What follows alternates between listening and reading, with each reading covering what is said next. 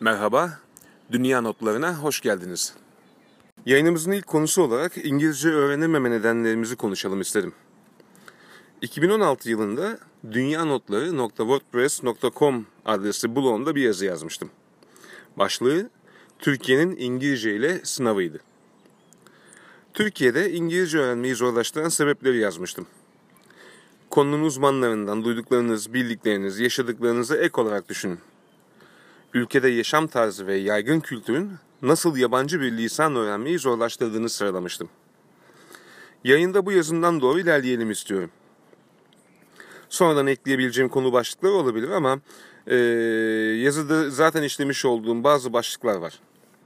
Tek doğru alışkanlığı, bu bana yetercilik, kurslara gider hallederim, bizim çocuk çok çalışıyor ve ayrılıklar, gurbet Bugün bu başlıklardan çok önemli olduğunu düşündüğüm tek doğru alışkanlığı ile başlayalım. Evet, tek doğru alışkanlığı. Bütün dillerde olduğu gibi İngilizce'de de anlatmak istediğimiz bir şeyi akla ilk gelen şekliyle anlatamayacağımızı fark edersek farklı bir yol, farklı cümlelerle tekrar kurgulayıp anlatabiliriz. Akla ilk gelen cümle için sözcük bilgimiz yetmiyorsa cümleyi bildiğimiz sözcüklerden doğru tekrar kurgulayıp derdimizi anlatabiliriz. Çünkü anlatmak isteyip isteyebileceğimiz her şeyi söylemenin yüzlerce farklı yolu var. Mesela birinin size bir adres sorduğunu düşünün. Ve sorduğu yer iki sokak ilerideki bir mağaza.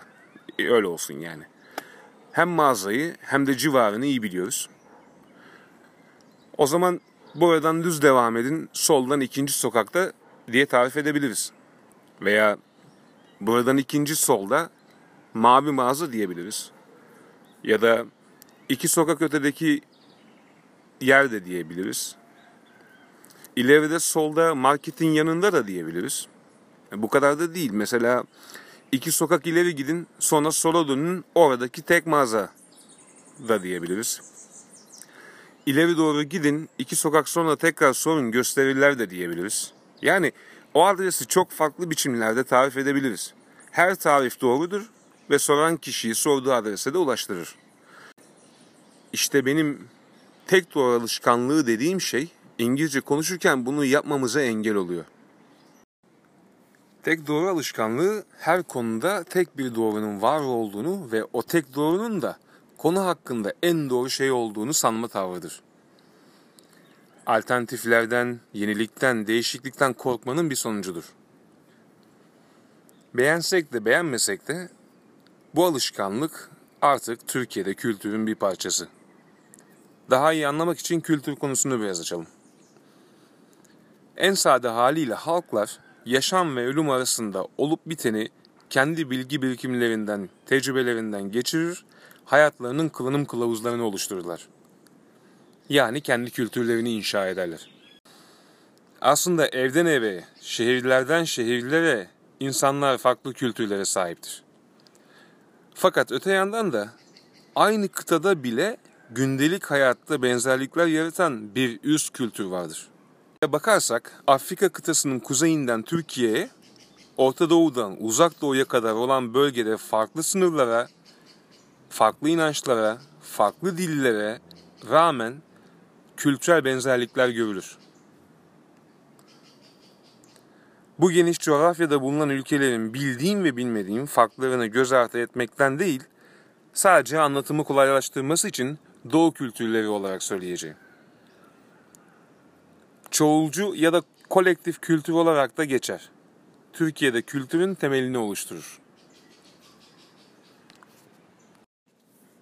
Kabaca Batı kültürlerinde toplumun bütünü değil, bireyler daha ön plana çıkarken Doğu kültürlerinde ise bunun tam tersi, bireyler değil, oluşturduğu topluluk daha ön planda.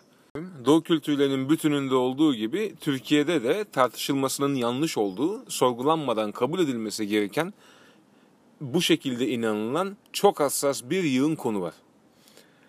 Ama şimdilik bunların ne olduğu değil, aslında bunların ne kadar çok olduğu bizim konumuzu ilgilendiren kısmı. Çünkü tek doğru alışkanlığını yaratan zemin o hassas konuların çok sayıda olmasından kaynaklı. Birinin bunları sorgulaması, tartışması batı kültürlerinde genellikle kişisel tercih olarak görülür ve konu orada kapanır. Fakat aynı şey Doğu kültürlerinde çoğunluğa ters düşme olur. Dolayısıyla bu hassas konuları tartışmamak, sorgulamamak da topluma uyma, birey olarak sorumluluğu yerine getirme, uyum gösterme olarak algılanır ve tercih edilir ve tavsiye edilir. Güçlü etkisi sebebiyle sorgulamadan kabul etme konsepti hayatın çok içine giriyor. Çünkü bu durum toplumda bilgi edinme ve o bilgiyi kullanmayla ilgili bir anlayış ve bir alışkanlık yaratıyor. Yani sadece çoğunluğun hassas olduğu inançlar, siyaset, ülke, tarih, kültürel değerler gibi konularla sınırlı kalmıyor. Aksine günlük hayatın içinde en basit konulara kadar sıçrayabiliyor. siyasi görüşler gibi ciddi bir konudan kuru fasulyenin nasıl yapılması gerektiğine, kimin giyinmesi gerektiğine, kimin giyinmemesi gerektiğine, kimin nasıl oturup nasıl kalkması gerektiğine kadar gündelik konularda sayısız durum için kişiler kendi en doğrularını, tek doğrularını üretiyor ve bunlarda takılıp kalıyorlar.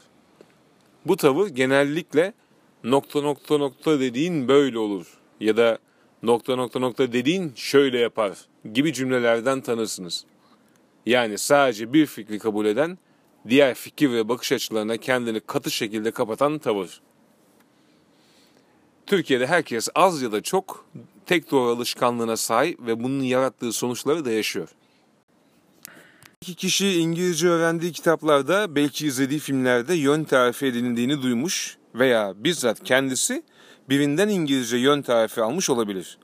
Kişi bu tarifleri tek doğru alışkanlığı sebebiyle kafasında en doğru yön tarifi ya da iyi İngilizce konuşan böyle adres tarif eder diye kodluyor ve sürekli o şekilde konuşmak için bir çaba içine giriyor.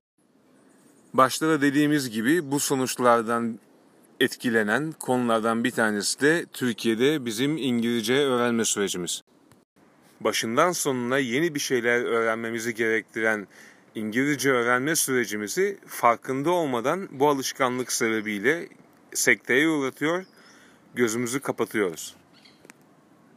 Bugün tek doğru alışkanlığın ne olduğunu ve İngilizce öğrenme sürecimize nasıl olumsuz etkiler yaratabildiğini gözlemlerim, bildiklerim, duyduklarım dahilinde sizinle paylaşmaya çalıştım. Hemen her konuda olduğu gibi bu konuya da kültürel çalışmalar çatısı altında sosyokültürel sebepleriyle bir bakış atmış olduk. Dinlediğiniz için teşekkür ederim. Türkiye'nin İngilizce ile sınavı konusunun bir sonraki başlığında tekrar görüşmek üzere. Hoşçakalın.